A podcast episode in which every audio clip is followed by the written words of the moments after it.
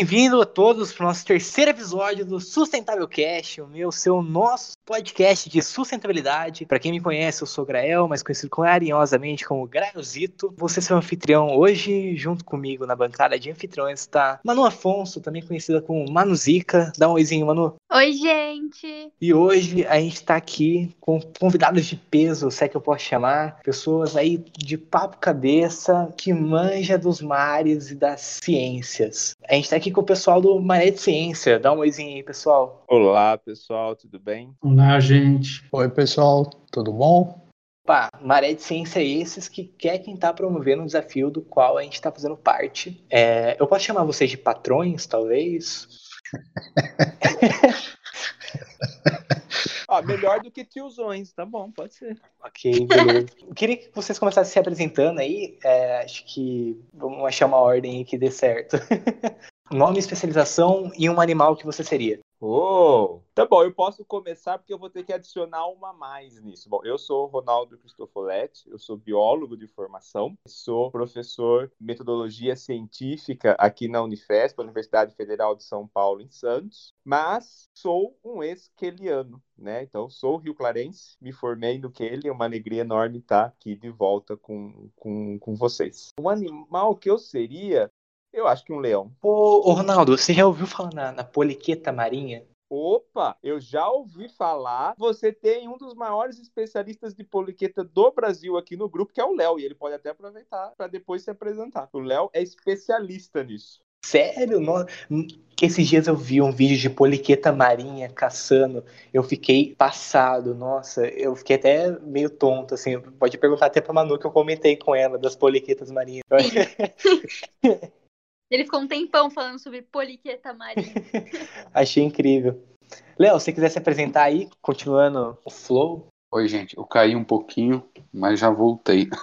Peguei a parte aí que o Ronaldo tava falando, falou uma mentira, mas tá bom. então, gente, é boa, boa noite, né? Então, eu sou o Leonardo, Léo, todo mundo mais me conhece como Léo do que como Leonardo. Falo Leonardo é porque é tão bravo comigo. Pode me chamar de Léo, que é mais fácil. Eu também sou biólogo, como o Ronaldo, me formei na Unicamp. Desde 2013 eu trabalho aqui na, na Universidade Federal de São Paulo, aqui em Santos. Desde sempre eu me conheço como estudante, né? eu sempre gostei muito de invertebrados, então eu peguei a parte aí do Ronaldo falando de que bicho ele seria, ele falou um leão, acho que eu não seria nenhum vertebrado, acho que eu seria um invertebrado, talvez um poliqueta, talvez um, um gastrópode, que são, são os animais que eu gosto bastante. E, bom, sobre a parte dos poliquetas, eu não sou um dos maiores especialistas do Brasil, tô longe disso. mas eu estudei com. Eu, a minha orientadora é, é a maior especialista do Brasil, então aprendi bastante com ela. Rodolfo, quer dar uma palavrinha pra gente? Oi, gente, boa noite. Eu queria saber o que são essas poliquetas, porque eu sou Rodolfo, sou sociólogo, né? Então, eu, o meu, as minhas poliquetas são os humanos, né? Então, os colegas me contam que são as poliquetas. Mas então, meu, a minha área é a sociologia, eu acabei indo parar no mar. Vejam que coisa diferente, né? Mas a coisa que, que é que quem vem em terceiro lugar tem a chance de pensar no animal, né? Aí fiquei pensando, pensando aqui, não sei se melhorou minha, minha reflexão, não me levou muito longe. Eu só me veio à mente, assim, as cotias aqui do, do Orquidário de Santos. Me senti um pouco cotia, sabe? Que elas são rápidas, né? Eu também sou um, um cara meio magro, meio rápido, assim, andando. Quer dizer, na época que a gente podia andar, né? Mas andava, assim, pelas ruas. Um pouco me senti uma cotia. Para fechar, falta o Fernando, né? Fernando, quer falar um pouquinho pra gente? E aí, pessoal? Eu sou físico, eu estudei física, por incrível que pareça, tem gente que faz física, que estuda física, vai para a universidade, passa quatro anos lá estudando física. E aí saí da física e fui trabalhar, fui, fui estudar, fazer mestrado na área de energia nuclear e depois cansei da energia nuclear e fui para as energias renováveis, né? Então hoje eu trabalho, minha minha linha de pesquisa com energias renováveis, aí inclui energia eólica, energia solar, energia oceânica. Estou na Unifesp, estou aqui no Instituto do Mar desde 2013 também, junto com esse pessoal todo que está aí com a gente discutindo e conversando um pouquinho com vocês.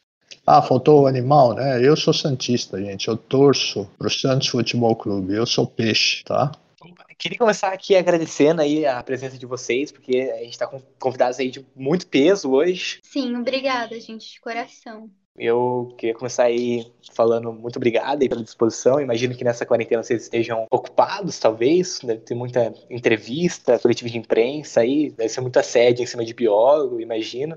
Então eu queria começar agradecendo aí ao Ronaldo por ter topado e chamado esse pessoal todo aí para conversar com a gente. Espero que o nosso papo hoje seja supinto. É, eu acho que primeira, primeira coisa de tudo, eu queria começar discutindo um pouquinho com vocês, para vocês explicarem um pouco como funciona aí o projeto de vocês, uma área de ciência? Qual, qual que é o objetivo de vocês? Qual a filosofia? Se o Ronaldo quiser falar um pouquinho pra gente. Vou, vou, tentar falar um pouquinho, né? O Maré de Ciência, ele nasceu de uma vontade, de um sonho e de uma ação profissional de vários de nós dentro da universidade, que é entender que às vezes a gente entra demais na caixinha, né? E a gente precisava sair da caixinha. Então, assim, olha, olha o, o, como, o como vocês estão tão próximos da universidade, né? O próximo passo de vocês e ao mesmo tempo tão distante, de alguma forma. A gente partiu do princípio que a universidade tinha que estar mais junta de todos os outros setores da sociedade, das pessoas que estão andando na rua, das empresas, dos estudantes dos diferentes níveis. Então ele nasce com uma ideia de levar a ciência e o conhecimento científico, aquela ciência mais tradicional que é feita, produzida nas universidades, muitas vezes não reconhecida, mas é, ela é feita junto com os outros setores da sociedade. Ele tem um valor que é muito claro assim para nós, que é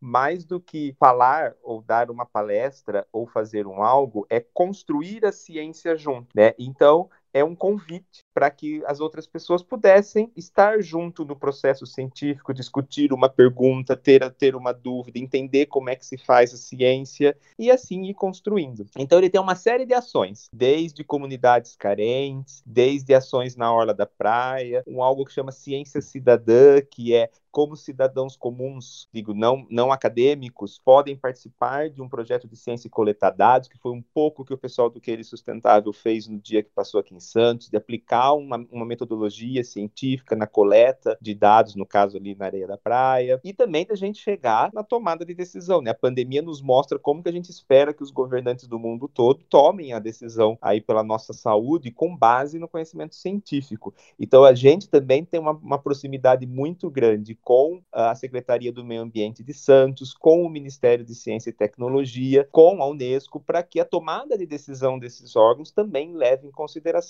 a ciência que é produzida. Então, esse é o maré de ciência. E aí, a lógica de maré é isso, né? Eu não sei o quanto vocês conhecem de maré, né? Ou quanto já viram aí na aula de física, quem não viu vai ver, mas a maré ela é um movimento constante, gravitacional. Alguns momentos ela é mais forte, outros momentos ela é mais fraca, a amplitude é maior ou é menor, mas ela está sempre ali. E assim a gente entende que a ciência na nossa vida, a ciência está sempre presente. Quem está ouvindo, quem está me ouvindo agora, está me ouvindo por uma tecnologia que derivou da ciência. Então, assim, a ciência está presente na nossa vida em todo momento. Alguns momentos mais presentes, outros menos, assim como a maré, por isso que chama maré de ciência. Nossa, que lindo o, o significado do nome. Filosófico. E aí, a gente está participando desse concurso novo e eu gostaria de saber de onde veio a ideia, sabe? Da onde surgiu a inspiração para criar esse desafio? E por quê? Qual é a finalidade? O que vocês esperam gerar com isso, sabe? Muito, muito legal, assim, né? O, o que, que, é o desafio Oceano na Educação? É, ele não era um desafio esperado para esse ano. O desafio Oceano na Educação, primeiro falando que ele é atualmente, ele é um convite para que escolas do Brasil inteiro, norte a sul, leste a oeste, públicas, privadas, de qualquer nível de ensino, pudessem no, nos mostrar como que elas falam sobre o oceano. E de onde que nasce o desafio desafio oceano na educação. A gente, a partir de 2021 até 2030, a gente entra no que é chamado a década da ciência oceânica para o desenvolvimento sustentável, ou no nome comum, a década do oceano. Ela foi declarada pela ONU e ela é um convite para toda a sociedade do mundo todo falar sobre o oceano e entender os objetivos do desenvolvimento sustentável, né, que é aquela agenda que o mundo todo acordou de um futuro melhor, erradicar a pobreza, fome zero, resolver os problemas da mudança climática, igualdade de gênero, enfim, são 17 objetivos. O 14 é sobre o oceano. E a ONU declarou que a década do oceano é um momento onde, a partir da visão ou do conhecimento sobre o oceano, a gente possa discutir todos os outros pontos. Dentro da década do oceano, a gente tem uma ação que é chamada cultura oceânica, né? Um pilar, que é o quê? Entender como que o oceano influencia a nossa vida e a nossa vida o oceano. Então a gente resolveu lançar esse convite para que todas as escolas nos mostrem como eles fazem falam como abordar todas essas temáticas relacionadas ao oceano. E ele não era previsto. A gente iria construindo esse ano um algo presencial. Quando veio a pandemia, nós entendemos que era o papel do Maré de Ciência, que era estar junto dessa sociedade que a gente quer estar junto. Então é, se toda a comunidade escolar, professores, vocês alunos, familiares, eh, os funcionários da escola, se todo mundo estava enfrentando o desafio de estar online discutindo algo, por que não estarmos juntos? Então a gente lançou o desafio, que ele é na verdade um convite para que as escolas nos mostrem como no meio da pandemia a gente pode fazer isso. E ele nos leva para o finalizar, que é no ano que vem, a gente criar uma grande rede que era brasileira. Então aqui eu dou um spoiler primeiro pro podcast de vocês. O que era um momento de uma rede brasileira em contato com Portugal, ela já virou uma rede do Atlântico Sul, que é as chamadas Escolas Azuis, que é a partir de 2021 as escolas que tiverem um projeto similar ao que ele sustentável, foi criado, muito bem criado no ano passado, que traz as discussões de sustentabilidade com o olhar do oceano, elas poderão receber um selo de uma escola azul. Esse programa já existe em Portugal e a partir do ano que vem ele vai estar em Brasil, Argentina, Angola, Cabo Verde, África do Sul, e a gente vai fazer uma grande rede, as escolas azuis do Atlântico. Caramba, que legal! E vocês conhecem outras escolas fazem isso? Vocês têm contato com outras escolas? Olha, temos. A gente tinha um contato que, assim, a gente tinha algumas ações que depois é, os colegas vão poder falar, Fernando que lidera aqui em Santos, com escolas da Baixada Santista. E no ano passado, quando a gente foi lançar o programa do Cultura Oceânica aqui em Santos, né, esse programa da Unesco, foi onde a gente estabeleceu esse contato com vocês, com uma escola de Ribeirão Preto e uma escola de São Paulo. Então eram três. Agora, com o desafio, qual não é a nossa mais grata surpresa que no meio de um desafio, no meio de uma pandemia, nós temos mais de 50 escolas participando, de Fernando de Noronha a Porto Alegre, com São João del Rei no interior de Minas Gerais e assim segue. Então a gente hoje tem muitas escolas tratando do assunto. Que incrível! E eu tenho uma dúvida. Eu imagino que para as escolas públicas seja mais difícil implementar medidas sustentáveis, porque para as escolas particulares você tem uma certa, certa disposição, você tem dinheiro para investir. É, vocês chegaram a ter contato com escolas públicas? O governo apoiou? Então, mano, é, é um excelente ponto esse, né? Esse ponto que você traz, ele trata, ele retrata muito da desigualdade que a gente tem no nosso país. Nós estamos ainda muito no começo né? O que eu posso dizer é que sim, a gente tem é, muitas escolas públicas e elas têm feito trabalhos é, incríveis. Vamos ver até onde elas chegam. Né? E um dos objetivos, inclusive, do virar, de lançar o programa Escola Azul, é que isso, inclusive, dê esse respaldo para que os governos deem mais apoio também, né? Para que elas atinjam no tempo delas questões importantes como, como vocês já atingiram, por exemplo, no Quênia Sustentável. Ah, e aproveitando que a gente está falando de cultura oceânica, aí com o pessoal. É, acho que agora a gente pode falar um pouquinho, talvez, sobre o oceano, quem sabe. Então, acho que começando do, do episódio, do, do, ponto que a gente parou no, no, episódio passado, com o Buck e com o Rodolfo, para quem ainda não viu os nossos ouvintes, pode, se achar que deve, vocês podem lá dar uma conferida. Talvez falar um pouquinho sobre o plástico e o microplástico dentro do, da esfera do oceano. Se o Leonardo quiser falar um pouquinho para a gente sobre isso. Bom, a gente, infelizmente, a gente tem muito que a gente pode falar sobre o impacto do plástico no oceano, né? Por um lado, isso é interessante porque mostra que a gente sabe muita coisa, mas por outro lado isso mostra como é um problema muito gritante, né, e muito atual. E acho que provavelmente todo mundo já deve ter ouvido né, a, a, famosa frase que daqui a 50 anos a gente vai ter proporcionalmente mais plástico no oceano do que peixe. Né? Então, o plástico e o, e o, próprio microplástico, né? O microplástico, na verdade, é, são, é, é o plástico quebrado em, em, porções menores, né? Ou mesmo até a matéria-prima que eles usam, né? Que é o que eles chamam de pellets e micropellets, que as indústrias usam para produzir tudo isso aí que vocês têm em casa que é de plástico, né? Então, essa o, o revestimento do mouse, o revestimento do celular de vocês aí, é, boa parte dessas coisas é plástico, né?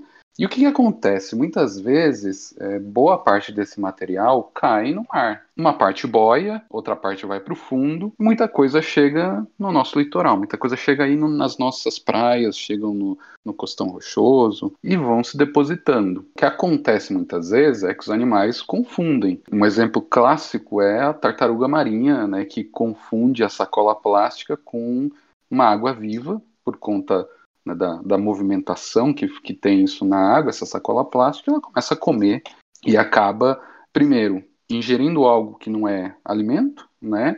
E depois vai ficando sem fome, né? Porque vai enchendo o estômago e aí deixa de comer, né? E deixando de comer, ela pode ficar doente, ela deixa de crescer, ela não bota ovos, não se reproduz, então tem um monte de, de problemas, né? Mas a gente também pode olhar, né, não só por esses grandes animais, os grandes vertebrados, a, a fauna que chama mais atenção, mas já se sabe que tem vários invertebrados. Eu vou puxar sardinha para o lado dos invertebrados, como eu comentei lá no começo da minha apresentação.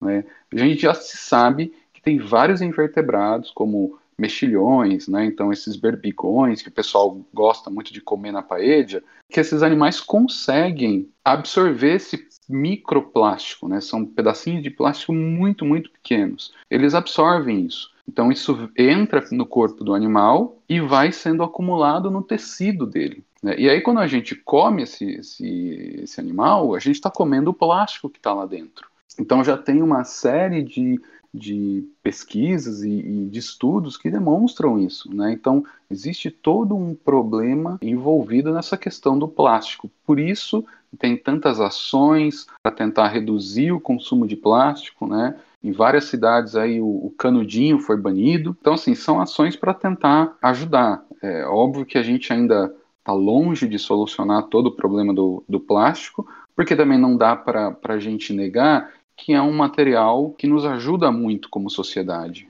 Né? Então, assim, acho que a gente também não pode é, deixar de lado isso. É um material extremamente importante e que facilita muito a nossa vida. Permitiu um monte de avanços, tanto científicos, né? a gente tem um monte de instrumentos científicos que são de plástico. Tem um monte de, de instrumentos que a gente usa na medicina que são de plástico. Tem gente que precisa do canudinho, né? Óbvio que ele não, hoje em dia ele não, não precisa ser mais de plástico. Mas eu acho que é, a gente tem um monte de coisa que a gente pode falar, né? Acho que eu, o que eu estou colocando são algumas, algumas pinceladas aí do assunto. Talvez os outros, as outros componentes aí do, do podcast podem até falar mais coisa. Ou então, se vocês tiverem dúvida, quiserem perguntar, a gente vai conversando, tá bom? É, só para ver se eu, se eu tô conseguindo visualizar bem, Léo, é, Tipo assim, quando, quando, por exemplo, um peixe pequeno tem contato com um microplástico, esse microplástico ele é depositado no, no peixe, ele entra no organismo do peixe, uhum. e tipo, quando, quando outro peixe vai lá e tem contato com esse peixe, come esse peixe, esse microplástico ele, ele se transporta para esse novo peixe e fica nessa, nesse ciclo, tal, nessa cadeia,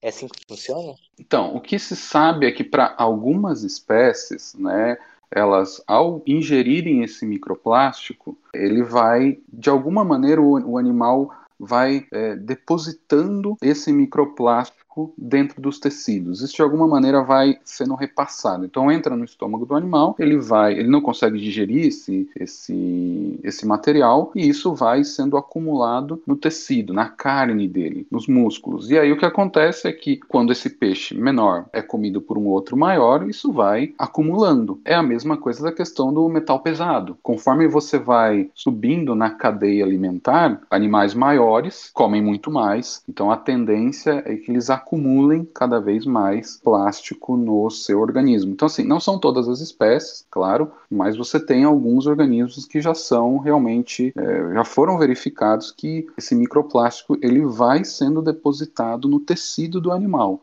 fica ali no, na musculatura, né, nos mexilhões fica na, no que a gente chama de massa visceral do, do, do, animal, né, no tecido dele. E é isso que a gente acaba comendo depois. Hoje eu, eu não tenho não tenho ideia ainda, não, não tenho é, informação específica sobre o que acontece com a gente. Até se os outros colegas aí quiserem comentar alguma coisa, mas eu não sei especificamente o que acontece conosco. É, eu não vi nenhum relato de ingestão de microplástico e, e qual é o efeito no, no ser humano. Né? Mas se a gente pensar pelo lado dos animais, certamente é um problema. Por quê? Porque a gente está colocando algo no nosso organismo que não vai ser digerido, né?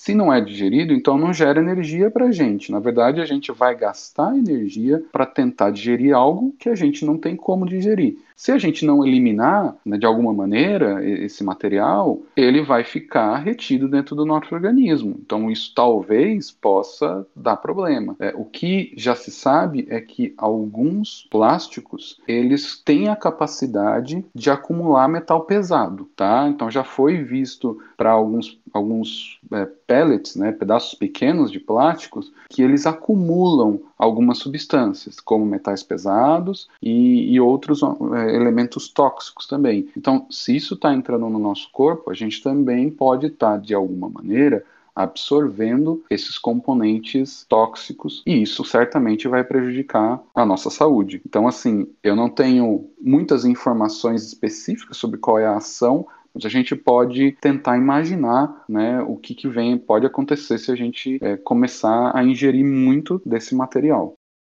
É, não sei, Ronaldo quer complementar aí, ou, ou Fernando, Rodolfo, fiquem à vontade. O pessoal, é o Rodolfo aqui falando.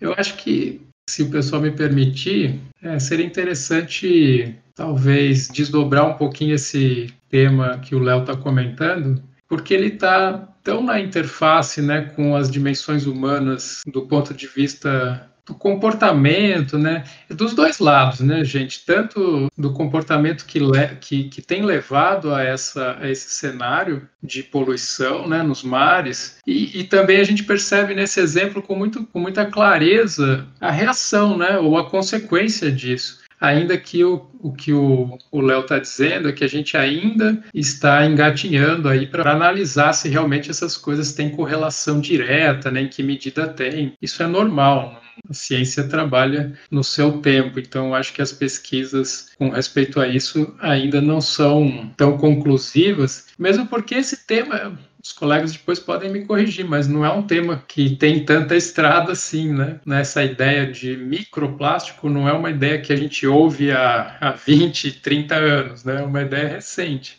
Mas é, vocês percebem que no final as consequências disso estão no campo da vida, né, das ciências biológicas, nas cadeias alimentares, mas não dá para desvincular de toda a dimensão humana, né, do ponto de vista do que isso, de como isso é originado e de como isso retorna na, nas interações sociais. Se a gente pensar, o Léo não disse, mas é muito possível, muito provável que aquela que era a doença até então que a gente considerava, né, como a doença do, século 20, 21, que é o câncer, né, que é essa desorganização de informações no, no organismo, no nível celular, é, eu, eu, digo que, que era porque agora a gente tem a, a Covid-19, né, então até isso está um pouco mais é, mudando. Mas essa doença de desorganização é, de informação, muito possivelmente relação com esse tipo de coisa, né, com esse tipo de desequilíbrio equilíbrio em uma das coisas mais básicas, né, que é no campo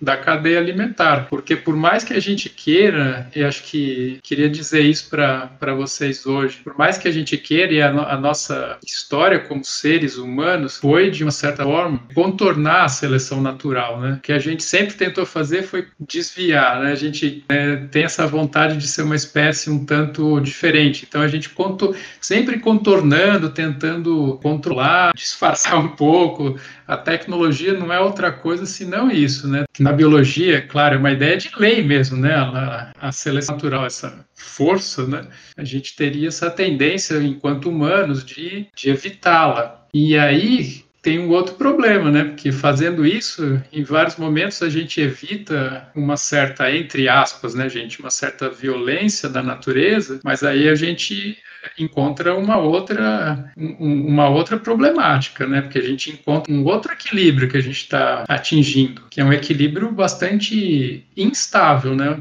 É, a gente vê os ecossistemas a todo momento submetidos a novas a pressões e, claro, eles vão encontrando equilíbrios Mas isso é, não é um processo simples, é violento. É um processo que é, é, e aí basta olhar, né? Basta olhar o clima, é, os casos diversos que a gente tem vivido. Tem essas dimensões, né? Essas dimensões todas para se considerar. Às vezes, é como a gente fala hoje na, na, metodologia científica. A gente trata de sistemas complexos, né?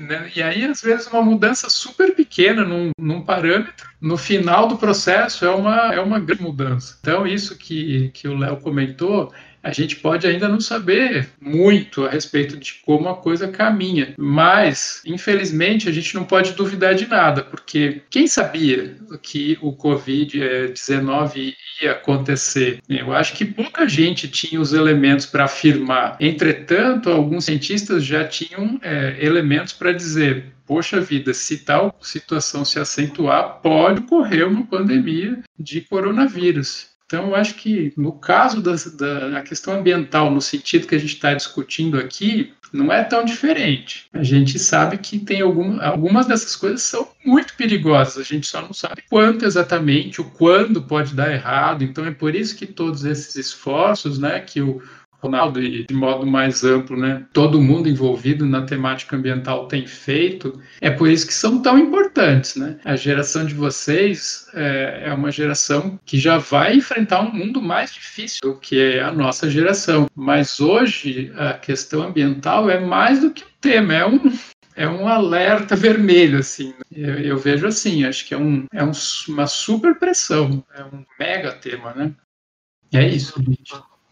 No podcast passado, citando ele de novo, o Buck, que é quem a gente estava conversando junto, ele citou uma frase que, tipo, se a gente fosse ver o mundo como uma empresa, a emissão de carbono e, e a desregulação dos, dos ecossistemas seria como se fosse um passivo, é algo que a gente está comprando a pequeno prazo, que a gente está puxando para a gente agora, mas que vai cobrar uns juros muito altos para a gente no futuro. Eu achei essa frase incrível, assim, só citando ele aí.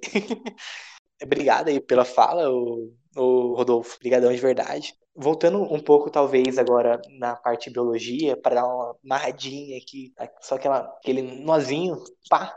Léo, você acha que a gente pode afirmar hoje que a qualidade do pescado ela tá diminuindo que tipo o peixe que a gente está consumindo hoje ele tem menor qualidade assim a gente está Acho que você comentou um pouquinho sobre isso, mas pode talvez falar um pouquinho mais? Olha, Grael, é, falar um pouco sobre a questão do pescado. Assim, acho que a gente, o que a gente já sabe é que para algumas áreas, né, você já teve tanta, tanta pesca, né, o que chama de sobrepesca, que você já não encontra mais os peixes na abundância, ou seja, na quantidade que eles existiam antes, e é, certamente também no tamanho que o pessoal pescava antes. Né? Então, conversar um pouquinho com os pescadores, dependendo da região onde você vai, eles já falam, eles já relatam. Aqui antes tinha tais, tais e tais espécies. Né? Agora a gente já não encontra mais. Para pegar esses, esses animais, para pegar esses bichos, eu tenho que navegar muito mais. Então, o que a gente tem hoje é que para várias localidades já teve uma exploração muito pesada né,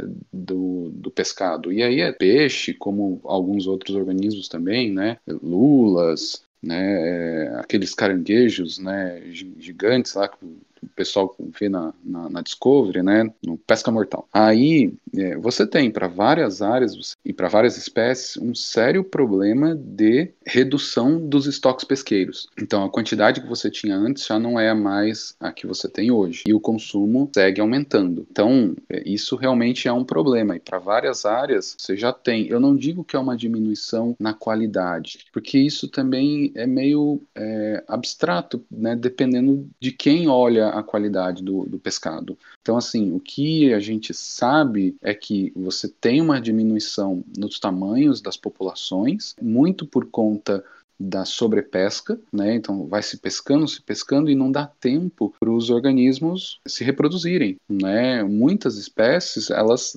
demoram um certo tempo para conseguir se reproduzir, né? Outras espécies elas dependem de certas condições para conseguir se reproduzir. Às vezes a velocidade da reprodução ela não acompanha a velocidade da pesca, a velocidade da exploração. Então isso é um grande problema. O que a gente vê já é, em vários lugares são regulações regulamentações. Em certas áreas você não pesca, em certas épocas do ano você não pode pescar. Então, em vários rios, por exemplo, vamos entrar um pouquinho para dentro do continente, né? Em vários rios aqui do Brasil, você tem épocas do ano em que é proibida a pesca. Mesmo na nossa costa brasileira aqui, você tem determinadas épocas que se para de pescar tal espécie. Por quê? Para dar tempo para que a população, para que os organismos consigam se reproduzir, para que nasçam novos indivíduos e que esses novos indivíduos consigam sobreviver. E aí a gente consegue retomar minimamente um, os tamanhos populacionais bons, né? tamanhos populacionais que sejam e que suportem a, a própria espécie. Porque dependendo do, do, do, da força da exploração, você tem grandes chances de reduzir, reduzir, reduzir os tamanhos das populações e elas não conseguem mais sobreviver chega num momento em que a espécie meio que desaparece, porque não tem mais indivíduos. O que você mencionou me lembra muito o que a Fer disse no primeiro podcast que a gente fez. Ela mencionou que o Brasil ele não tem nenhum dado sobre a quantidade de pescado que a gente tem. A gente só pesca sem informação e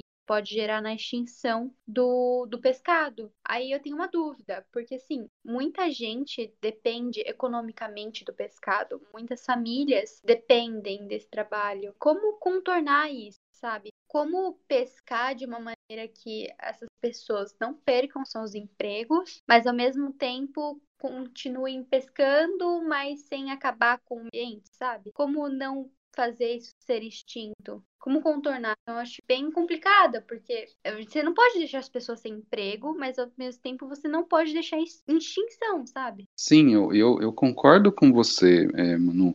Mas, assim, primeiro, acho que pegando o ponto da, da falta de informação, eu acho assim, a gente, como o Brasil, né, ele tem falta de informação em algumas regiões, mas para outras localidades você tem, né? Você tem algumas informações sobre desembarque, etc e tal. Óbvio, tem que melhorar? Claro que sim, claro que tem que melhorar. Mas a gente tem um pouco de informação sim, né?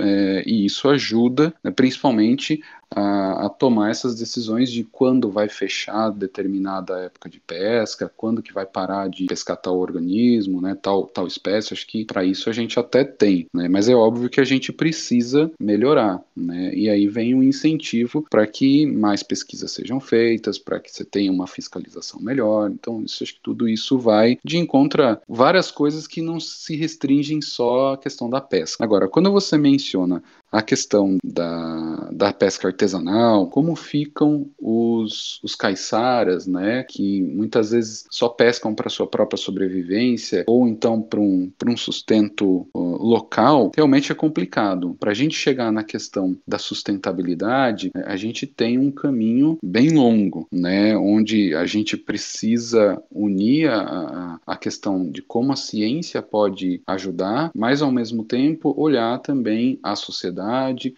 o setor privado, o governo. Acho que a gente precisa de uma união de todos para que a gente não, não valorize apenas um lado. Então, assim, claro, o pescador, o artesanal, aquele que fica ali, que pesca poucos peixes, que é só para sua sobrevivência, ele precisa ter garantido o seu sustento também. Muitas vezes é só isso que ele sabe fazer. Então, a gente tem que ter planos né, de manejo, planos de sustentabilidade, para que isso seja efetivo. Então, não é só valorizar um lado, mas também não dá para desvalorizar o outro lado. Né? Então, a gente precisa pensar no todo. E é claro que isso não é uma tarefa das mais fáceis, mas acho que é um caminho que a gente precisa percorrer, né, para que a gente possa ter uma sociedade mais justa, né, e mais digna para todo mundo. Legal, legal. Acho que puxando agora um pouquinho mais para o lado sociológico do, do tema, eu acredito que existem pessoas que são mais prejudicadas com todos esses fatores, com o plástico no oceano, com, com a sobrecarga do pescado, o pescado diminuindo. Eu queria saber do Rodolfo se existe alguma classe social em específico que está sendo prejudicada por esses fatores. Assim, você poderia falar um pouquinho sobre isso, Rodolfo? Claro, Grael. Olha, é, o Léo acabou de comentar, né, as populações tradicionais, populações caiçara. Na Unifesp, a gente tem feito pesquisas, né? os nossos alunos têm feito é, trabalhos com essas populações aqui na, na região da Baixada Santista e, e é visível, né? é, é uma situação evidente, porque de fato que a gente pode considerar também em zona costeira é que há um grande interesse, né? um interesse é, estratégico, comercial, de transporte, de lazer. É uma zona por excelência que né, em que fatores de interesse acabam né, se sobrepondo. Então, a gente pode considerar que é uma zona de conflito e, nesse sentido, são populações vulneráveis, essas que dependem do pescado, né, em geral. Acabam sendo populações vulneráveis porque, né, em geral, as políticas públicas ficam limitadas. É, planejamento urbano, a questão portuária, né, acaba havendo uma, uma pressão econômica também bastante grande. Então, qualquer situação que a gente possa considerar no campo da contaminação é muito sensível assim que isso toque essas populações eh, de maneira frontal. Só para citar um exemplo, não faz muitos anos aqui eh, em Santos houve eh, aquele acidente que é, houve a explosão né, num reservatório na verdade acho que eram três reservatórios grandes de combustível, e aí isso impactou né, o estuário. O que, que acontece? As pessoas que dependiam diretamente disso tiveram um grande impacto. É evidente também, a gente tem que dizer que a parte legal, a legislação, né, isso nos últimos anos também avançou. Né? Então, assim, houve né, tentativas de reparação, né, assim, no campo do direito, da, das indenizações, né? Do apoio. Mas é claro que é uma situação que, às vezes, não necessariamente o reparo assim, financeiro imediato também é uma coisa que por si só resolve até um, um prejuízo que a gente pode considerar que não é só né, de subsistência, porque é também um modo de vida que acaba sendo muito pressionado. Então, é uma situação muito delicada e difícil. Quando as gerações mais novas, por exemplo, não querem seguir mais a pesca artesanal, a gente tem que considerar isso também do ponto de vista da perda de um patrimônio cultural. Né? Então, você vê que, né, no final, é, é um assunto que vai ficando cada vez mais complexo, porque se fosse simplesmente dizer, não, olha, a questão é meramente de, de subsistência, então o sujeito está prejudicado, basta fornecer um apoio financeiro, mas é muito mais complicado do que isso, porque quando a gente coloca é, sob pressão e sob ameaça um estilo de vida, no fundo é abrir mão, né? É, é, colocar uma cultura inteira sob pressão, sob, assim, com chances. A gente fala muito de extinção de espécies, mas a gente às vezes esquece a extinção desses bens culturais. Então, cada vez mais fica difícil para populações que pescam de modo artesanal, de modo sim mais é, com técnicas tradicionais, fica cada vez mais difícil. É evidente, né? Porque a poluição aumenta, a contaminação de regiões mais próximas da costa aumenta. Então, acho que essa a questão que você coloca, a gente pode responder que sim, né? É, os temas na área é, assim ambiental voltados para ciências humanas, eu sei que eles às vezes angustiam a gente, né? É um pouco complicado. A gente fica um pouco assim angustiado. E, o pior, né? Já o, o, Fernando ainda vai falar, mas eu eu aqui quase que eu fico sempre numa posição é, mista porque eu sou da da área de humanas, mas na, no Instituto do Mar, da Unifesp, eu, eu também atuo bastante com metodologia de pesquisa. Eu fico sempre assim, brincando um pouco com os colegas, que no final, eu acho que as ciências humanas, a sociologia, o objeto do saber é o mais difícil de todos, né? Tá mais difícil do que a física. Porque o que a gente estuda, no final das contas, é, é uma coisa assim, a gente estuda comportamento, percepção, a gente estuda é, relações entre mentes, né? Entre pessoas pensando e agindo. E pior, né? Não tem um modelo. Cada vez menos a gente, a gente tem assim clareza de que a gente possa aplicar um modelo que vá funcionar bem para tudo. Então, as pesquisas acabam muitas vezes sendo qualitativas, né? A gente quer saber mais em profundidade, tem que saber. Às vezes, olha, chegamos até alunos pesquisando, fazer entrevista a três pescadores. E eu vou dizer para vocês, uma pesquisa de conclusão de curso riquíssima. Né? Então, às vezes a gente fica assim, poxa, né, que situação. A gente fica com, com muita dificuldade, porque em princípio a gente pensa, poxa, né, comportamento humano não era tão simples, né, não, é, não basta ser né, ter educação, ser racional e fazer a coisa certa? Pois é, né? Antes fosse tão simples. De fato, talvez a maior dificuldade de todas seja estudar essa, esses sistemas que envolvem né, os humanos, porque os humanos estão sempre junto com todo o resto, né? Para fins assim metodológicos, o pessoal das ciências da vida isolam um pouquinho, né? Tiram os bichos e dão uma olhadinha. Normalmente tentam fazer isso para a coisa ficar um pouquinho mais pesquisável, né? No nosso caso, a gente tem que olhar para os humanos no meio de toda a confusão. Então, no meio dos parâmetros biológicos, no meio dos parâmetros também é, físicos, né? Porque tem gente que vai dizer assim, não, mas o sujeito comeu chocolate, então hoje ele se comportou assim porque ele estava mais feliz. Aí tem gente que vai dizer, olha, mas está calor, né? Tá frio, tá não sei o quê. Tudo isso acaba gerando temas, né? De um nível de complexidade maior, né? Então, as nossas pesquisas têm tratado, né? Na, campo como da percepção ambiental, por exemplo, é, vai tratar disso, né? Só para te dar um exemplo.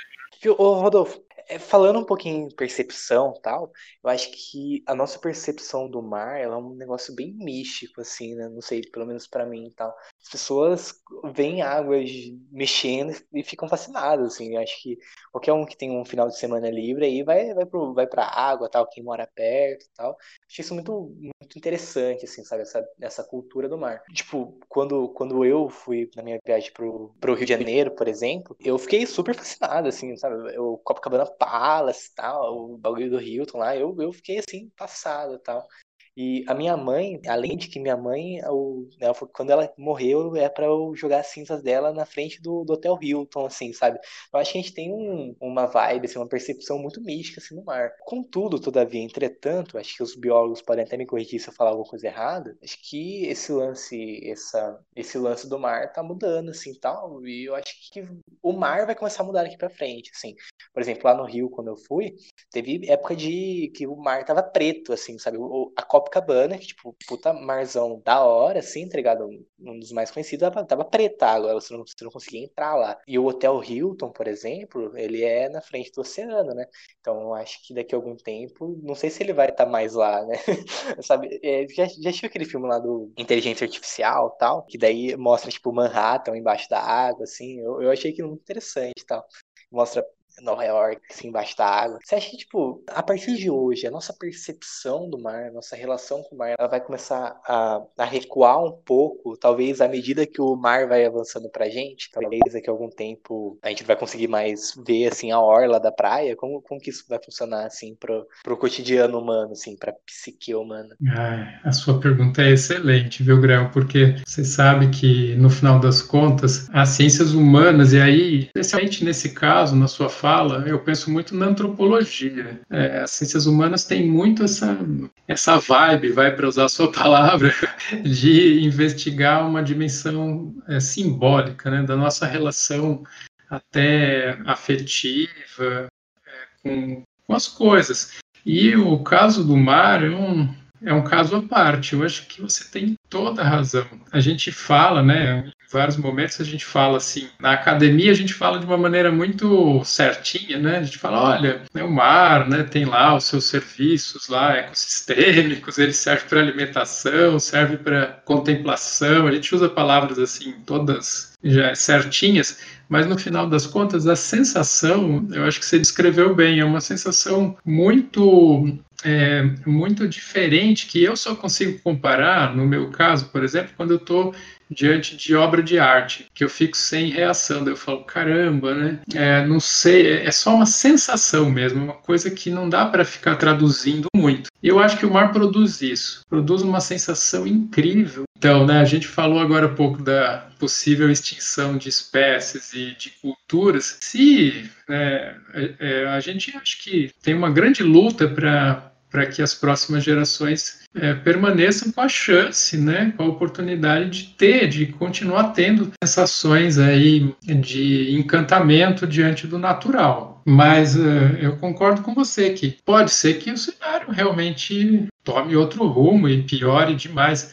Mas também tem uma tem outra coisa, viu? O ser humano é bastante adaptado e também varia demais a percepção segundo as culturas. É, então, se você a gente olha e fala, meu Deus, que coisa horrível, uma outra cultura vai dizer, nossa, que maravilha isso, né? Até do ponto de vista da poluição da água. O Léo falou bem hoje, né? Ele disse, ah, é, a qualidade do pescado é um, é um tema difícil, porque a gente no final pode até fazer medições, mas é, o que vai mandar no final das contas é o sujeito vai comer o pescado e, ou não vai, né? E vai depender. Tem, tem gente que vai olhar uma, um rio num, numa cidade vai achar que aquilo é, é impossível. Agora, se a gente vai para São Paulo, é, tem pessoas que compram um apartamento de milhões ali, vão abrir a janela diante daquilo, né, daquilo que, que, que ainda chamam de rio. Então, assim, é, é, essa coisa da percepção realmente é um grande tema, dificílimo, mas é um tema que talvez seja um tema fundamental no final das contas. E a gente vai ver. É, eu acredito que você tenha bastante razão. A gente vai ter é, experiências aí de vertigem, né, com algumas mudanças ambientais. Talvez algumas das coisas que as gerações anteriores puderam fazer em, em contemplação, em relação com a natureza, talvez não dê mais. Mas, por outro lado, a gente também tem um aspecto positivo que a gente está investindo em tecnologias que, em alguma medida, né? Eu, eu, eu, estudo bastante tecnologias também, tem uma matéria sobre interações ambientais e tecnológicas na, no Instituto do Mar. Talvez no futuro a gente tenha muito mais que lidar com é, experiências humanas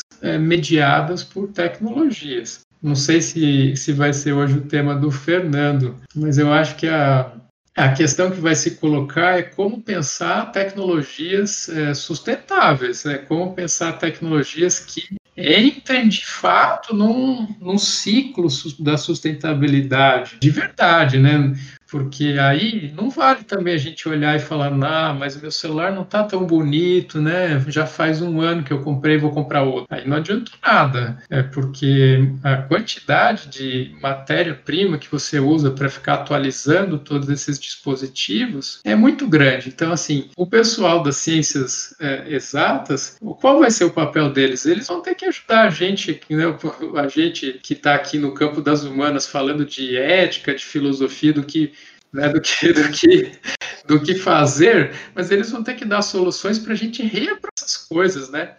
Esses dias eu tive que trocar o meu computador. É, ele tinha 12 anos. E eu fazia questão de manter ele vivo, mas ele morreu. Mas eu acho que a gente vai ter que ter um, uma postura ética com esses, com esses objetos de, de tomar um cuidado enorme, de não ter é, desperdício mais, de colocar velozmente numa cadeia de substituição, porque uma grande parte do problema é, é isso também, né? Esse plástico vertiginoso, essa mineração maluca, né? De você arrancar metal para você fazer carro e trocar cada ano, isso é uma coisa que esse, essa encruzilhada aí do futuro, né? Para ver se a gente consegue manter é, uma imagem de natureza palpável ou se a gente vai ficar com uma outra coisa, né? Que é a sua pergunta. A gente não sabe, mas a gente torce para ficar com uma imagem um pouco mais palpável, né? Sim, eu, eu vou, eu vou me, me assumir aqui que eu também sou da Humanas e confio muito nos meus amigos da Exatas para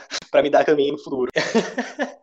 Agora puxando o gancho aí que o, que o Rodolfo deu, se quiser falar um pouquinho aí pra gente, ô, Fernando, é, existe esperança no futuro? É, uma coisa que, que, que, eu, que eu concordo muito com, com o Rodolfo é a questão da dificuldade das ciências humanas, né? Eu acho que por isso que eu, que eu fiz exatos. Todo mundo acha que estudar física é maluquice, mas a física ela tem leis que são muito claras, muito determinísticas, né, em alguns aspectos, né? Tem tem uma parte da física que não é tão determinística, mas grande parte da ciência, né, desse nosso dia a dia, ela está ali estabelecida, está clara, a gente consegue trabalhar, consegue entender isso, a gente sabe o que esperar. Por exemplo, a maré. A maré, ela tem um regime muito bem conhecido, muito bem estabelecido. A gente sabe quando é que a maré enche, quando é que a maré vazia, esvazia, qual vai ser é, a quantidade de água que vai chegar, a que altura o mar vai chegar, na maré cheia, na maré baixa. Então isso é previsível.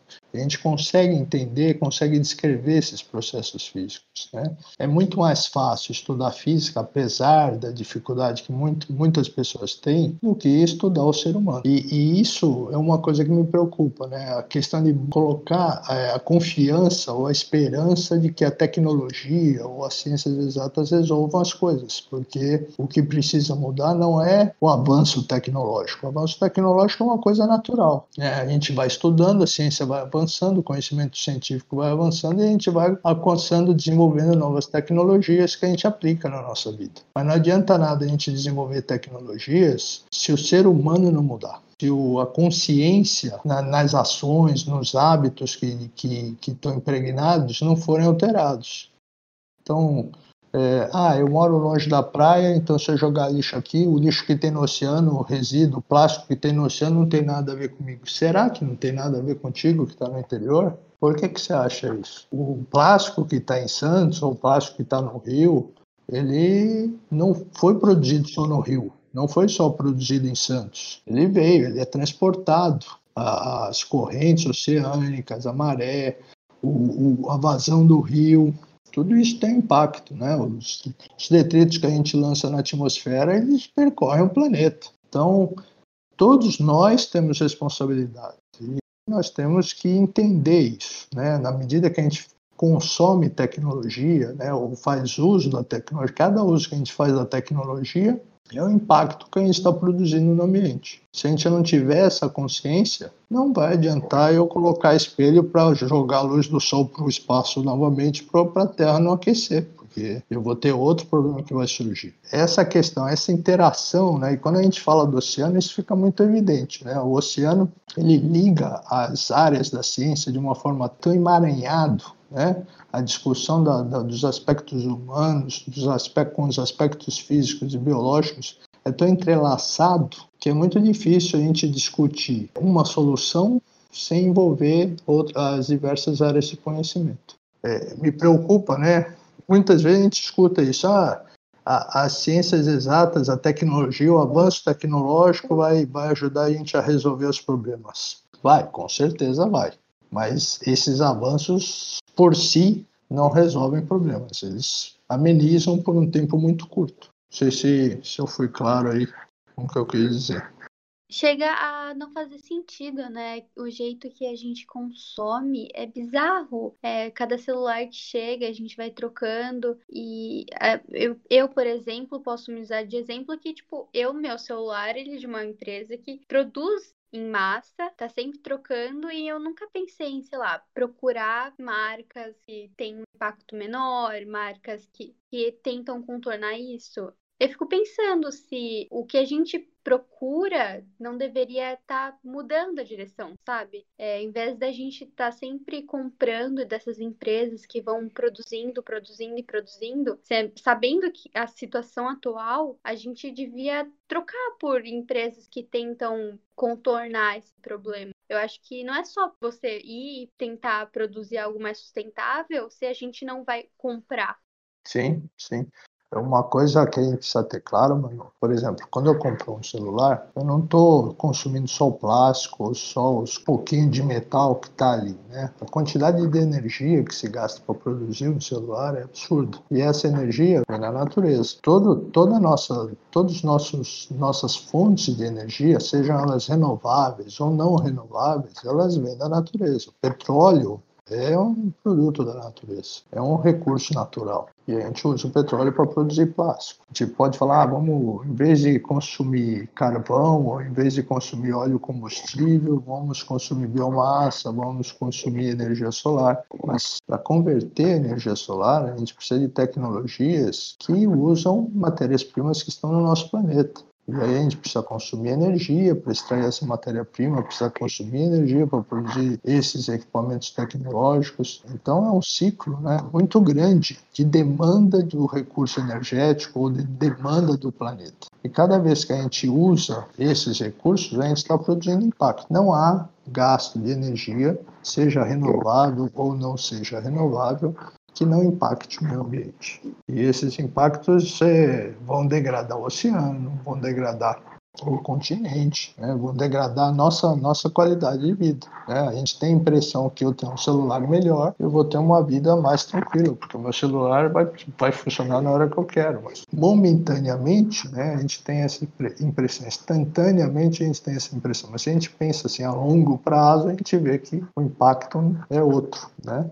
Então, são questões importantes. Eu até lembro das minhas aulas de geografia, quando estava aprendendo fontes energéticas, que sempre o professor falava: ah, aqui, aqui tem energia hidrelétrica que é renovável, mas ela libera metano, destrói o rio de alguma forma, sabe? Ou a gente tem a biomassa, que ela é renovável, mas ela joga carbono para a atmosfera. E, e, sempre tudo tinha um contra, assim, eu achava bem engraçadinho. Existe algum jeito, algum, alguma fonte de energia, assim, que a gente. que é a fonte de energia do futuro, assim, que é qual a gente tem que confiar, que ela não libera passivos, assim, pra gente? Existe alguma coisa assim? Não, não existe isso, Grael. É, é uma utopia, sei lá, não sei nem a palavra, né? É um mito que existia uma fonte de energia que a gente faça uso e que não provoque impactos. Isso vai sempre produzir impactos, né? Talvez o que, o que não produz impacto, por exemplo, é você se aquecer ao sol. Então você vai ali no sol e se aquece, e produz, não produz impacto. Mas se eu usar o sol para produzir calor, para esquentar a água, dependendo da forma, da tecnologia que eu vou usar, eu estou produzindo impacto. Ah, o que produz menos impacto é a gente ter um consumo consciente. Né? Eu acho que, por exemplo, quando a gente fala em consumo de energia, o consumo de energia está intrinsecamente relacionado com qualidade de vida. Pessoas que não têm acesso à fonte de energia têm um padrão de vida muito baixo. Se alimenta mal, não tem condições de estudar, não tem acesso à saúde, não tem acesso a um monte de recursos que uma pessoa que tem acesso à energia tem. Então, é, para a gente que está na cidade, essa, essas situações às vezes para, passam desapercebidas, mas é extremamente importante a gente ter claro né, que há essa relação muito forte de energia com qualidade de vida. A melhor maneira de você consumir energia e não impactar o ambiente é gastando o menos possível, gastando aquilo que é necessário para manter o teu padrão de vida num, nível condizente com aquilo que você precisa. Né? Então, por exemplo, eu preciso sair para comprar pão. Se eu for a pé, vou ter que andar 500 metros. Se eu for de carro, eu levo 5 minutos. Se eu for a pé, eu vou levar meia hora. Aí eu vou de carro. É conforto, mas você produz um impacto grande. Quando eu falo em gerar energia, falo, bom, energia hidrelétrica não polui, só que aqui não temos mais rio na região sul-sudeste do Brasil para produzir energia elétrica a partir de rio. Eu vou ter que trazer da Amazônia, construir uma hidrelétrica na Amazônia. Ela não produz emissões, mas vai causar um monte de outros impactos, não só na inundação, mas impactos de clima. Se eu, eu alterar um sistema como a Amazônia, eu vou produzir um impacto grande. Ah, então eu vou pegar, é, aproveitar energia eólica em offshore, né, no oceano. Vou provocar outros impactos. E é difícil quantificar o que, que é maior e o que, que é menor, porque são situações muito distintas, são ambientes muito distintos e que a gente muitas vezes não tem um conhecimento profundo ainda sobre aquela região e que a gente só vai entender o impacto que causou alguns anos depois que a gente começou a explorar. Tem todos esses aspectos que é muito difícil de dar uma resposta. Hoje em dia, o que se a gente entende é energia solar, por exemplo, produz muito pouco impacto. Quando comparada com outras fontes. É um conhecimento que a gente tem hoje. Pode ser que isso mude mais para frente. Bom, que conversona que a gente teve hoje aqui, que eu tô até digerindo tantos conhecimentos assim. E é isso. Acho que agora a gente vai passar por uma partezinha aí de perguntas do público. Isabela Hort. Ah, e quem, e quem quiser o, ou quem, quem quiser do público fazer perguntas, pode mandar aqui no chat e fica à vontade, viu? A Isa gostaria, né, Oi, Isa? pessoal. Tudo bem? Boa noite. Boa noite, professores. Muito obrigada pela presença de vocês aqui. E parabéns, Grael e Manu, por mais um podcast. Estou adorando escutar e tenho aprendido bastante também. Então, a minha pergunta é mais no sentido das ciências humanas, né, da sociologia. Eu sou professora de ciências humanas do Colégio Kelly, eu dou aula para o ensino fundamental 2. Vocês mencionaram sobre o uso dos recursos, né, marinhos, né, os recursos do, do oceano de uma forma geral. Vamos supor que a gente tem aí uma nova geração de pescadores ou uma nova geração de empresas, né, que, que retiram, fazem uso desses recursos. Eu queria saber se vocês têm percebido, né, nesses trabalhos mais direto com essas comunidades ou com essas empresas que vocês fazem, se vocês têm percebido uma nova conscientização ambiental, né, ou se vocês têm percebido um comportamento diferente com relação ao uso desses recursos. Muito obrigada.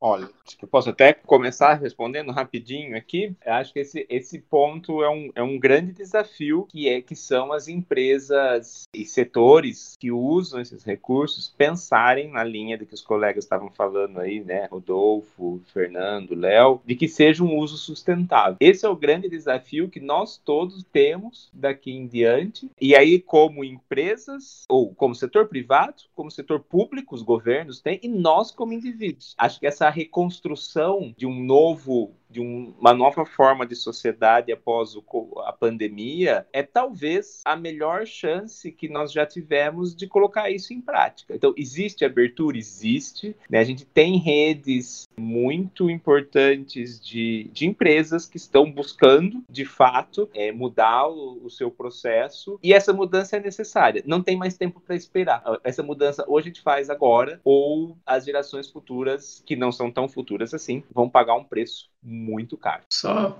comentando nessa questão rapidamente também, ele tem que pensar só assim, quem exatamente a gente está considerando, né? Porque no caso, a população que a gente diz tradicional, eu sei, do ponto de vista da assim percepção ambiental de, dessa população, já é muito desenvolvido isso, né? É engraçado porque a gente no final das contas agora faz toda essa discussão com base na ciência, mas em vários momentos para chegar naquilo que essa população já faz em termos de manejo, né, de, de jeito de proceder com o recurso. Então eu entendo que aí tem vários níveis, né? Isso para a população que a gente ainda considera bem é, caracterizada aí como tradicional. Agora é claro, quando vai subindo, né, na escala de mais para industrializar a atividade, é claro que aí aumenta o risco, né? Aumenta o risco de um manejo mais predatório. Mas isso também varia, porque uh, tem também mecanismos de fiscalização, ainda que não seja tão simples, né? Mais uma vez a gente está de novo numa questão que é complicada, né? Tem mecanismos, aí às vezes eles existem, não são efetivos, tem várias dimensões aí a essa conversa também. Queria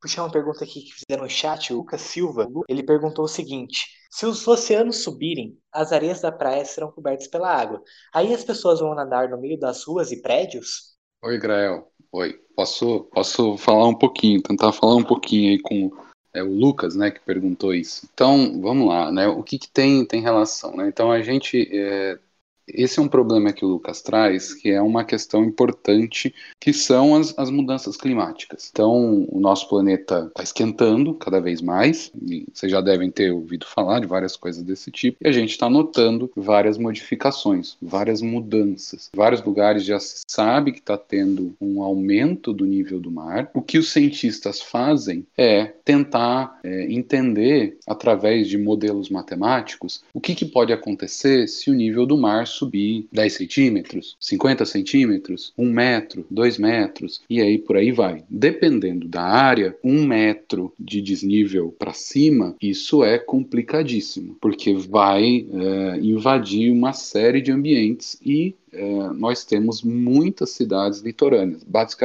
Na verdade, a raça humana tem quase que 60%, nós hoje temos aí cerca de 60% da população vivendo perto na zona costeira. Então, um aumento no nível do mar, ele vai realmente prejudicar muito. Só que o que a gente precisa levar em conta é o seguinte, né? Esse aumento, ele está ocorrendo, ele já vem ocorrendo há, uma, há um bom tempo, e ele tem uma taxa. Né? Eu não sei exatamente o valor dessa taxa, mas assim, é um pouquinho por ano. É claro que se a gente olhar num todo, é muito grande. Então, assim, não é que de repente a gente vai acordar de um dia pro outro, né? E a gente aqui que mora aqui em Santos e eu vou ter que sair nadando, né? Não é assim. Mas o que a gente sabe é que várias regiões podem ser afetadas se a progressão das mudanças climáticas não forem modificadas, né? A gente já está tendo aumento do nível do mar, aumento da temperatura, isso gera sérios problemas para os ambientes e para os organismos. A gente tem a questão do pH do oceano, vocês já tiveram aula sobre pH, né? A acidificação dos oceanos, isso gera um problema seríssimo para vários tipos de organismos. Então a gente tem uma série de modificações que vão acontecer, porque o homem, o ser humano, ele continua utilizando os recursos sem um cuidado. Então, talvez o Fernando possa falar um pouquinho dessa questão de aquecimento, etc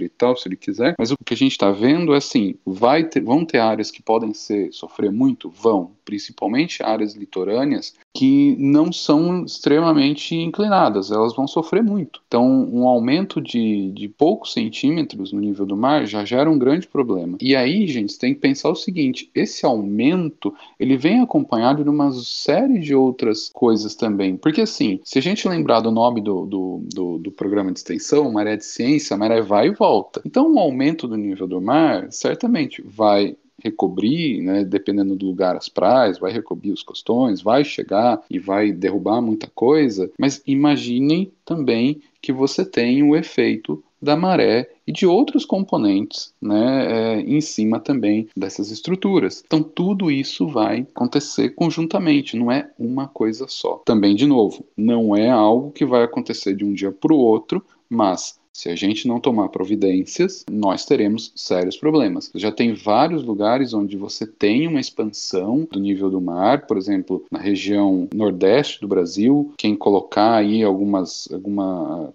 pesquisar no Google erosão, região nordeste do Brasil, vai ver em vários lugares que o mar está avançando de pouquinho em pouquinho e que isso vai retirando areia da praia e que isso vai gerando um processo de erosão. Então tem todo um problema de infraestrutura que vai ser gerado por conta dessas modificações. Então é isso, tá, Lucas? A gente vai ter problemas, mas não é de um dia para o outro. Olá, pessoal, tudo bem com vocês? Né, eu estava no episódio passado com o Buck falando um pouquinho de mudanças climáticas e eu sou o professor de geografia dessa galera aqui. E aí, na realidade, eu tenho algumas perguntas. Quando eu fui com o pessoal do, do que ele para Santos, conhecer o Maré de Ciência, a coisa que mais me chamou a atenção foi ter conhecido três crianças que faziam parte aí da extensão do projeto. Se eu não me engano, elas moravam na, é, na é Vila Gilda. Desculpa se eu estou enganado. Então eu queria saber um pouquinho do, do Rodolfo, é, como que essa comunidade ela recebe as ações né, do Sim? Né? E, e, e, quais são as, as percepções que vocês têm né, das ações que vocês fazem com a comunidade lá. Ah, uma outra pergunta que eu queria fazer era pro Fernando. E aí, Fernando, você colocou uma coisa que eu sempre falo na minha, na minha aula de energia com ele, que é da, do fato da energia solar, né, ser hoje aquela que a gente, pelas informações que a gente tem, ser a que menos causa impacto. Né? E aí eu mostro um mapinha da radiação solar no Brasil. E eles falam assim, nossa, mas por que a gente só não usa energia solar, então, né? Se o Brasil é um país que recebe muita radiação. E aí eu desenrolo tudo. Mas o que eu queria saber de você é como que é o cenário brasileiro hoje da questão aí de vamos dizer assim, fontes de energias renováveis. E aí, mas o cenário brasileiro no sentido de existem políticas públicas para que se diversifique a matriz energética brasileira? E a última pergunta é uma pergunta que eu tenho que fazer pro Léo. Ô, Léo, como que as poliquetas caçam, cara? Eu tô querendo saber até agora. é isso. As perguntas começaram pelo, pela área social, então acho que eu posso começar, né? Então, eu, especialmente na, na Vila Gilda, eu nunca tive muita participação em nenhum, tive oportunidade. Até participei de um projeto de extensão com uma colega da UFABC, mas naquele ano especificamente que, que foi na Vila Gilda, eu não acabei não atuando. Mas isso também é outra coisa né, que varia muito, né? Tem comunidades mais abertas e tem outras que são mais fechadas a, ao contato. Para citar um exemplo aqui da região, a gente já teve uh, alguns alunos né, fazendo trabalhos na, na Ilha de Ana. E é bastante interessante ali, porque é um pessoal bem desconfiado no começo, tudo, mas depois uh, há uma nossa, é incrível como depois os trabalhos ficam interessantes, mas é bastante importante dar a devolutiva, né? Eu acho que talvez eles, em alguns casos, as comunidades também têm, muitas vezes, memória de pesquisadores que vão, fazem alguma coisa, alguma intervenção e depois desaparecem. Né? Então, isso varia nesse sentido. Eu acho que a devolutiva é é sempre fundamental e, e, as comunidades acabam apreciando muito. Né? Tivemos recentemente um aluno de mestrado que defendeu mestrado, fez pesquisa de campo com pescadores em vários pontos da Baixada Santista e aí fez vídeo, né, com o pessoal. Então, a ideia sempre é depois voltar, mostrar o material, né, continuar interagindo.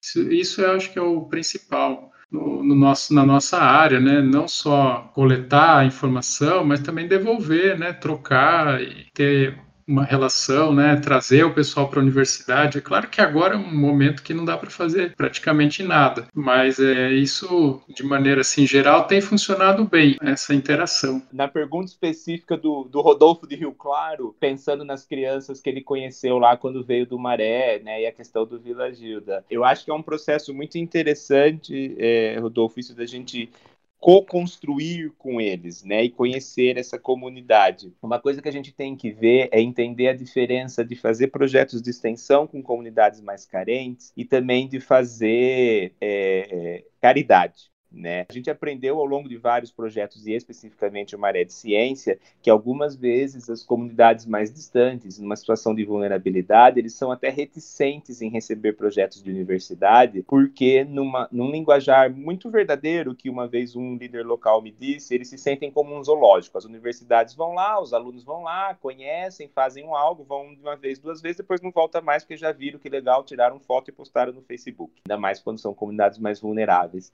Então, eles começam a ficar um pouco reticentes. Imagina aqui em Santos, que são sete universidades na região, o quanto eles já não passaram por isso. E no caso do Maré de Ciência, foi uma construção que é necessária de você passar é, a confiança, né? De você construir um algo junto. E esse algo junto você não solta mais. Né? Na primeira vez, na primeira atividade de todas que teve é, lá em parceria com o Instituto Arte no DIC, né, teve um chamado, foi lançado, as crianças foram convidadas, a equipe foi para lá e apareceram zero crianças. É, mesmo a gente sabendo que a proposta era a mais verdadeira possível, em parceria com o British Council, tinha até um financiamento para isso. E aí a gente percebeu o quanto tinha que construir mais essa relação. E hoje, três anos depois, a gente inverte o ciclo, né? Aliás, muito simbolicamente, ontem se iniciaram, porque é, vem de acordo com o que a gente está dizendo, é durante a pandemia nós estivemos juntos deles se não fisicamente, por razões óbvias, mas nós em nenhum momento deixamos de manter o contato com essas crianças, mesmo que não têm internet, fosse enviando literalmente carta escrita que fosse via os membros do Arte no DIC, mas para que chegasse. Essas crianças não podiam se sentir desamparadas pelo projeto. E foram alguns meses para a gente conseguir ontem, né, na parceria com os institutos locais, de voltar com atividades online. Então, que eles podem ir ao Instituto Arte no DIC, né, agora que está um pouco mais flexibilizado aqui em Santos, com todas as as, regras de segurança possíveis de saúde, mas eles podem ir lá e a gente consegue fazer live com eles. E isso tudo, para resumir, é, isso passa por uma construção de confiança, né? uma confiança de que somos parceiros, estamos juntos em todos os casos. Depois disso, é uma abertura total. A segunda foi para mim, né? É, não sei se você queria emendar na resposta do Ronaldo.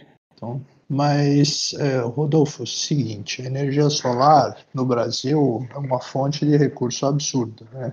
A gente gente brinca, né? A gente faz esse cálculo numa das disciplinas aqui da universidade, aqui do curso de engenharia. Para você abastecer todo o consumo de energia elétrica do Brasil, a gente precisaria de um município apenas. Cobrir um município de Minas, do interior de Minas, chamado Montes Claros, se a gente cobrisse o município com placas solares, tirasse o município e botasse placa solar lá, a gente produziria energia para atender a demanda do Brasil todo. É, aí vem a pergunta, mas por que, que a gente não faz isso? Né? Por que, que a gente não pega as áreas degradadas do Brasil, né, que não tem já estão degradadas ambientalmente, por que, que a gente não usa para produzir energia elétrica a partir da radiação solar? Porque isso é inviável. Inviável no sentido de que a gente não consome energia só durante o dia, consome energia o dia todo, 24 horas por dia consumindo energia e o sol está aqui 12 horas, 13 horas em algumas épocas do ano, 11 horas outras épocas do ano. Então não dá para a gente usar uma única fonte ou só a fonte solar para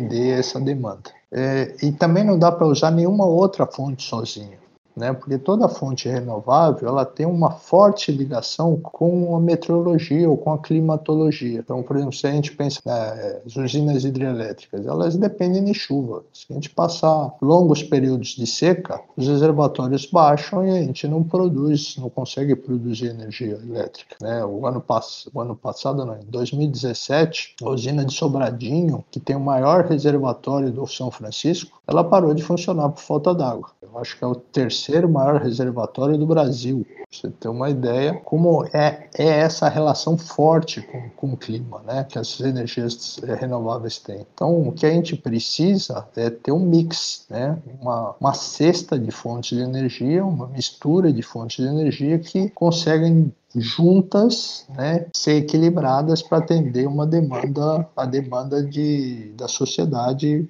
para continuar o desenvolvimento socioeconômico do país. Então, em, em, algum momento, a gente vai ter que fazer uso de fontes não renováveis, porque pode ser necessário. A questão toda é saber fazer esse, esse equilíbrio entre fontes renováveis e não renováveis, mais poluentes, menos poluentes, para que todo mundo possa ter acesso à energia. Então, o Brasil tem, tem políticas públicas não não são as melhores, mas tem incentivado o uso de fontes renováveis de energia. Né? Desde 2000, muito, muito, muito dessa gurizada toda não tinha nem nascido ainda, mas a gente teve momentos de grande dificuldade, com, com apagão, porque a gente não tinha água nos reservatórios. E aí, a partir daquele momento, era o Fernando Henrique Cardoso na presidência, se não me engano, isso, o Fernando Henrique Cardoso. E houve, a partir dali começou-se a fazer uma política política de, de diversificação da matriz energética brasileira. Né? Então, a princípio começou com fontes de, de combustíveis é, fósseis, né? e isso foi se diversificando para energia eólica, energia de biomassa e energia solar agora. A solar está começando a crescer agora, está alavancando agora. Então, tem alguns programas de incentivo para o uso de energia solar, que, que não são desse governo em particular, mas já são uma política de alguns anos do país. Né?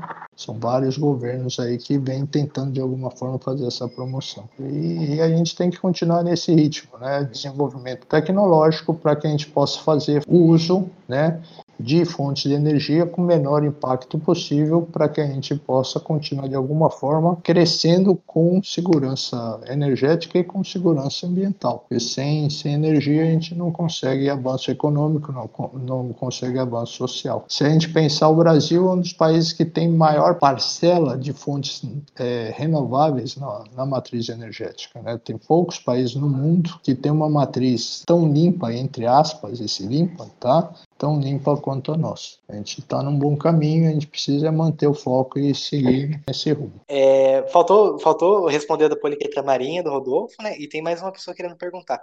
Eu tava querendo cortar a melhor parte que é falar de poliqueta. muito bom, muito bom. Então vamos lá. É, então lá, Rodolfo e o pessoal, o Grael também estava querendo saber disso, né? É, vamos lá. É, então, poliqueto, o que, que, são? Os poliquetas são anelídeos, né? Então, vocês estão tendo aula de biologia, poliquetas são anelídeos, né? Parentes das minhocas, parentes das sanguessugas. Né? A maior parte desses organismos, eles são marinhos, né? Mas tem algumas espécies de água doce, tá? E aí a pergunta, como que elas caçam, né? Então, assim, é, os poliquetas são um grupo muito interessante porque eles têm o que a gente chama de são varia eles se alimentam de variadas formas. Você tem espécies que se alimentam de jeitos totalmente diferentes, tá? Esses animais que conseguem caçar, o que, que eles têm? Eles têm é, cerdas, né? Então a, a, característica principal de poliquetas né, são as cerdas, que vem, vem do grego, quetas, né? Poli, muitas quetas, cerdas, muitas cerdas. Tá? São estruturas que eles usam para se locomover, mas que dependendo da espécie, elas se modificam né, é, para formar outras estruturas. Elas têm, claro, percepção química, percepção tátil, né? então você tem muitas espécies que conseguem ir caminhando pelo, pelo substrato, né, pelo fundo do, do, arenoso e vão atrás e quando encontram uma presa, às vezes um pequeno crustáceo, né, outros poliquetas, pequenos peixes, eles vão lá, né, e pegam, né, é, predam esse, esses outros organismos, né. Muitas vezes eles têm na região da cabeça, né, eles têm também estruturas para capturar o alimento, né. Então tem mandíbula, tem tentáculos, tem antenas, então todo um aparato né, para que eles consigam perceber para onde que eles estão indo, né, perceber eh, se está passando uma presa ali na frente, né, e aí você tem, tem espécies, por exemplo, que fazem um buraco na areia, ficam ali e põem só a região da mandíbula para fora. Quando passa um peixe nadando, ele simplesmente sai da água e morde o peixe e traz de volta para o buraco. Você tem espécies, por exemplo, que elas é, modificam toda a região da, da cabeça para formar uma rede, né? E aí eles vão fazendo o que? Eles vão filtrando a água, vão pequeno, pegando pequenas partículas e vão se alimentando. Tem outras espécies que, por exemplo, elas fazem um tubo no, no sedimento, um tubo em um. Imagina um um dentro do sedimento. Aí o que, que ela faz? Ela tem toda uma modificação no corpo e ela tem uma parte dessas cerdas, ela, ela fica batendo e isso causa uma, um deslocamento de água na coluna. Então a água entra por um buraco e sai pelo outro. Aí, né, numa região do corpo do animal, ele produz um muco. Esse muco vai fazendo o quê? Vai filtrando a água. Dependendo de um certo momento, quando está cheio de organismos ali, ele come o muco e se alimenta. Então, assim, isso tem uma série, uma infinidade de formas de alimentação. É um grupo maravilhoso, muito bonito. São os animais coloridos, né, cheios de tentáculos às vezes. Então, é, é bem, é bem interessante assim, tá? Então, é, é mais ou menos desse jeito, né? Eles caçam é, conseguindo localizar a presa mesmo, percepção química, percepção sensorial. Tem, tem alguns poliquetas que têm pequenos olhos, então eles conseguem discernir, não, eles não formam imagem, claro, né? Mas eles têm percepção de claro escuro, por exemplo. Né? Então, então é mais ou menos assim, Rodolfo e, e Grael, aí, que, os, que os animais conseguem caçar. Nossa só aumentou ainda mais minha, minha admiração às poliquetas. Puxando agora para a última pergunta da noite, é, meu amigo, meu consagrado Guilherme Silva, se quiser abrir o microfone aí para falar, pode ficar à vontade, meu chapa. Opa, tudo bom? Sou o Guilherme. Eu queria fazer uma pergunta que era. Primeira, duas perguntas, na verdade uma vai depender da outra. Primeiro fazer uma, depois faço outra. Que é se as tecnologias que podem substituir ou para se viver de uma maneira mais que agrida menos o meio ambiente é viável. Se não nem barato, mas se tem como viver assim. Tem. Eu acho que sim. Eu acho que o avanço da ciência e da tecnologia torna isso possível. Desde que né, haja mudanças de comportamentos, né, ou uh, o ser humano se, uh, se, torne mais consciente dos impactos que o consumo traz para o ambiente. Né. Não adianta a gente desenvolver uma tecnologia que a gente diz hoje sustentável, mas não fazer o uso correto, o uso adequado, o uso equilibrado desse recurso. Né. Por exemplo, o carro. O carro é um equipamento super importante, dá mobilidade, permite uma série de, de, de aspectos importantes para a nossa vida. Mas se a gente não fizer uso adequado dele, a gente está produzindo impacto maior do que o necessário. Acho que a tecnologia tem isso. A, a,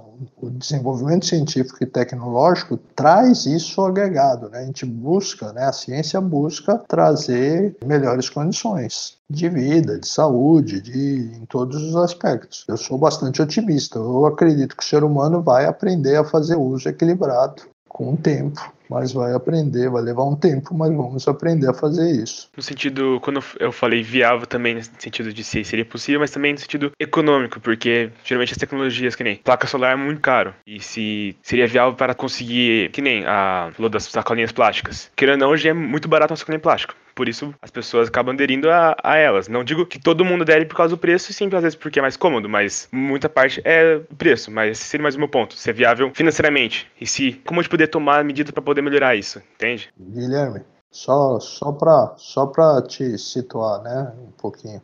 Vamos, por, por exemplo, para energia solar, né, para placa fotovoltaica, que converte sol, a luz solar, em, em energia elétrica. Ela era muito cara realmente. Né? Hoje, uma residência com quatro pessoas que instalam um sistema fotovoltaico para gerar energia, dependendo da região do país, uma região ruim, vamos pensar assim, uma região ruim como Santos, por exemplo, Ruim por quê? Porque é uma região que chove muito, muito tempo nublado, né? Quando você vai para áreas mais interiores, por exemplo, Minas, né, você tem maior quantidade de radiação solar, menos nebulosidade, e aí você consegue produzir mais energia. Então, pegando uma situação ruim, um sistema para atender quatro pessoas, é, você economiza durante cinco anos o valor do equipamento. Quer dizer, em cinco anos você paga o equipamento com a própria economia da energia que você tem. E ainda sobra, porque o equipamento dura 25 anos, sobra 20 anos para você de lucro. Então é um investimento que você faz, né? Como você pegar o valor, botar no banco, mas você só vai tirar esse dinheiro do banco daqui a 10 anos, por exemplo, com um lucro, um lucro significativo.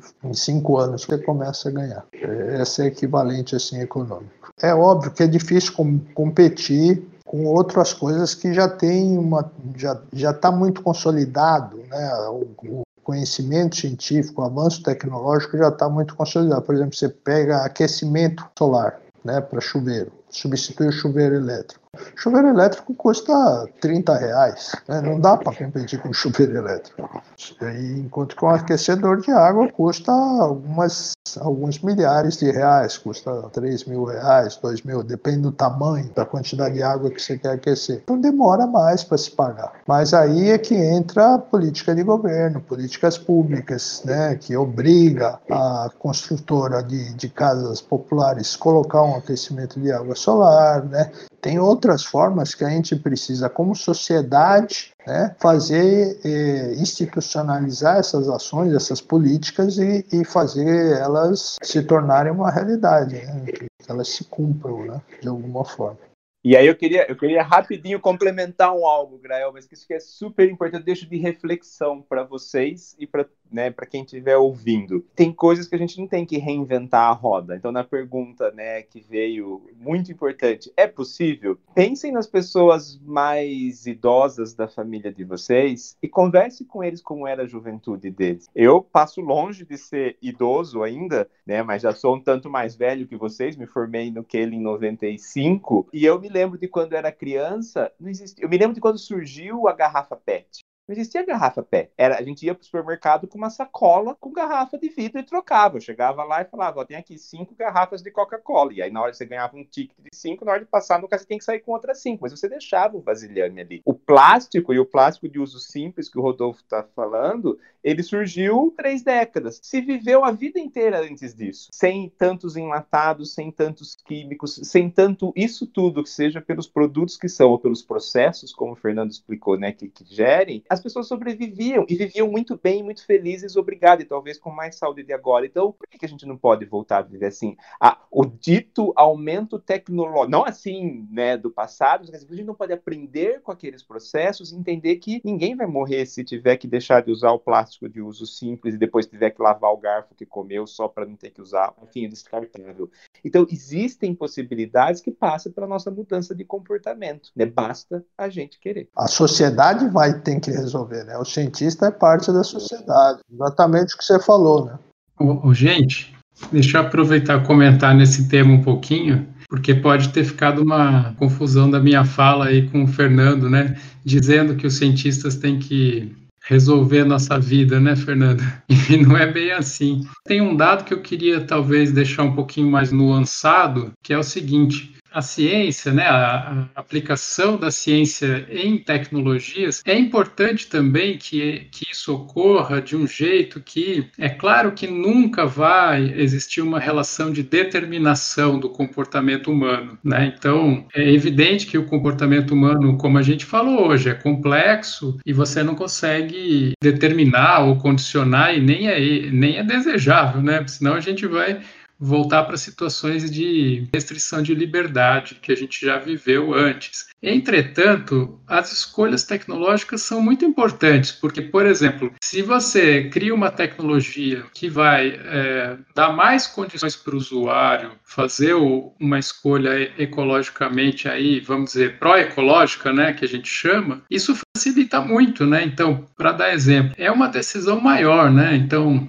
não é só, não está só na responsabilidade de, seja de um lado do comportamento, seja de outro, de invenção de tecnologias. É, é, uma, é uma coisa mais, é maior mesmo, né? É, a coisa tem que vir de todas as direções. A tecnologia, por exemplo, é, no campo aí da informática, ela tem que se abrir a possibilidades de você atualizar os dispositivos. Os veículos têm que, né, a gente tem que ter mais chance de continuar transformando, né? Os objetos têm que se abrir para esse mundo de transformações. Por exemplo, se você quiser utilizar uma coisa a bateria, é, é necessário que a gente possa encontrar a reposição, né? Então é toda uma rede de questões complicadas, mercadológicas, tecnológicas e comportamentais, né, que está em jogo para a gente atingir um, um, futuro melhor. Não dá para colocar só em, né, em um lado aí a responsabilidade. Eu, eu entendo que a gente tem que melhorar como, como seres humanos, mas isso implica também fazer tecnologias que condicionem um pouco mais comportamentos proecológicos, né? Então, abertas a atualizações, abertas a uso. Eu estou dizendo assim, é claro que isso já existe em alguma medida, mas ainda é tímido perto do que a gente precisa, né? Eu penso assim, a gente precisa de muito mais, a gente tem que ampliar o ciclo de vida dos objetos. Não é questão de abrir mão das coisas, mas é abrir as coisas, no fundo, para elas continuarem com a gente funcionando e tentar evitar esses ciclos. Por exemplo, plástico de um único uso. É impossível pensar isso para o futuro, não dá. Né? Plástico de uso único tem que ser extinto. E aí a gente está falando de extinção de uma, de uma espécie, sim, nesse caso, né? Vamos extinguir plástico de uso único da, da cadeia de produção e consumo. E para os vários outros exemplos que você mencionou, nessa bem aqui bem rapidamente, mas tem nessa lógica como o Fernando está trazendo de grandes equipamentos, tudo, mas tem a questão que vocês já devem ter visto ou vão discutir em algum momento da logística reversa, porque também é isso assim, quer dizer, você mencionou da sacolinha, ou mesmo de outras coisas, né? Os celulares, eh, mais cedo o Manu estava falando dos celulares, outras pessoas. E aí, e aí você usou o celular, você trocou por um novo, o que, que você faz com o antigo? Ué, na verdade a responsabilidade não é tua. Quem foi que lucrou com aquele celular? Ué, a empresa que pega de volta. Hoje que tem se tomado um, um, uma, uma discussão de uma dimensão grande, obviamente por questões econômicas ainda é um algo mais difícil, mas é a logística reversa. Bom, quem foi que lucrou com a venda disso daqui? Agora pegue de volta. E aqui eu, sei lá, eu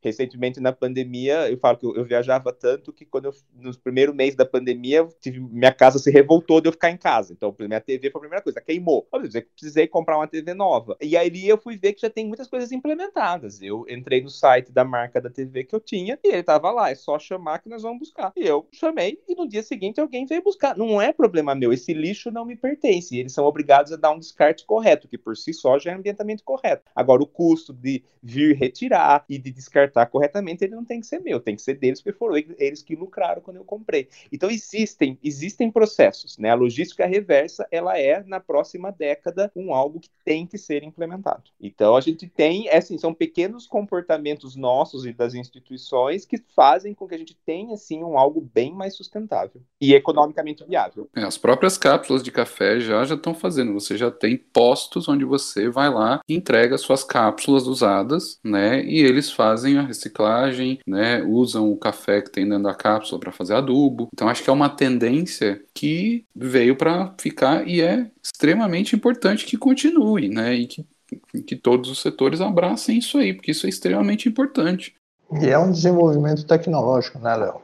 Exatamente, Fernando. E é um desenvolvimento tecnológico, né? Você trabalhar a logística reversa, você também gera tecnologia para poder fazer isso, né? É o sistema se retroalimentando, né? E com isso a gente poupa pelo menos em parte, a gente poupa recursos que já foram utilizados alguma vez, né? A energia continua aí, mas os recursos né, vão sendo re, re, reutilizados. É, gente, lembrando que isso também entra na cadeia de empregos, né?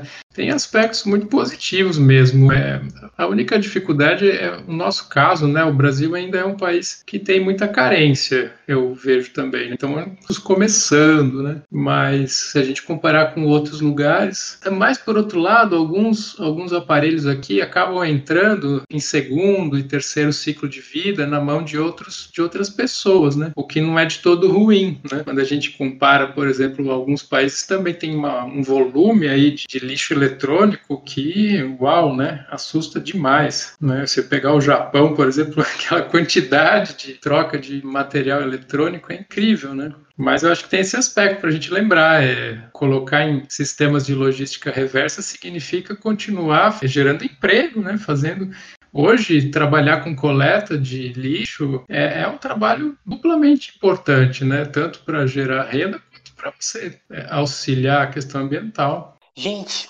agora eu acho que a gente está indo no, na retíssima final do nosso podcast. Queria agradecer muito, muito, muito a todos vocês por todo esse tempo aí que vocês compartilharam com a gente, por todas as reflexões que a gente teve junto. E, sério, eu estou realmente muito grato. Manu, manda bala. Bom, gente, eu quero agradecer de coração por vocês estarem ajudando a gente, que eu acho que é muito bonito da parte de vocês se dedicarem a essa causa e também ajudarem outras pessoas que que querem conscientizar. É, para mim, eu espero que para todos, né, tenha sido uma conversa extremamente gratificante e que tenha trago muita informação, porque eu sinceramente sinto que minha mente está muito, muito maior. Eu não sei explicar como, mas isso agregou muito para mim. Tipo, muito mesmo. O jeito que vocês falam, ele é muito. Ele, ele traz muita explicação e é muito fácil de entender. Mesmo eu e o Grel não tendo tanto conhecimento na área. Eu realmente estou muito grata pela participação de vocês e por cada um que está aqui escutando. É realmente muito interessante ver pessoas que estão se dedicando a escutar sobre. Obrigada a todos, de coração. É, eu acho que aqui a gente pode ir encerrando o podcast. É, um tchauzinho do coração de Manu e de Grael, vocês, e obrigado para quem estiver aí no Spotify ouvindo. Fantástico, gente. Muito obrigado e foi, foi muito legal conversar com vocês e foi bem, foi bem divertido. A gente, a gente que agradece também aí, viu?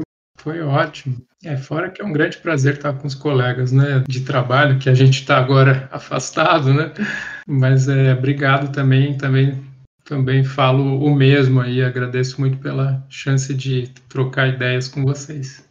Obrigado, pessoal, incrível a chance aí, valeu.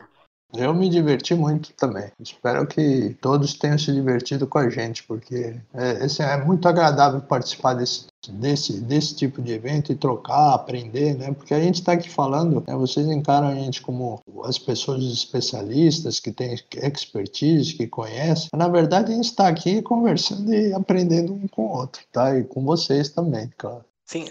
Ronaldo, a última palavra é sua. Você vai falar essa palavra, o podcast vai encerrar. A que estiver aparecendo na cabeça. Qualquer palavra. Futuro.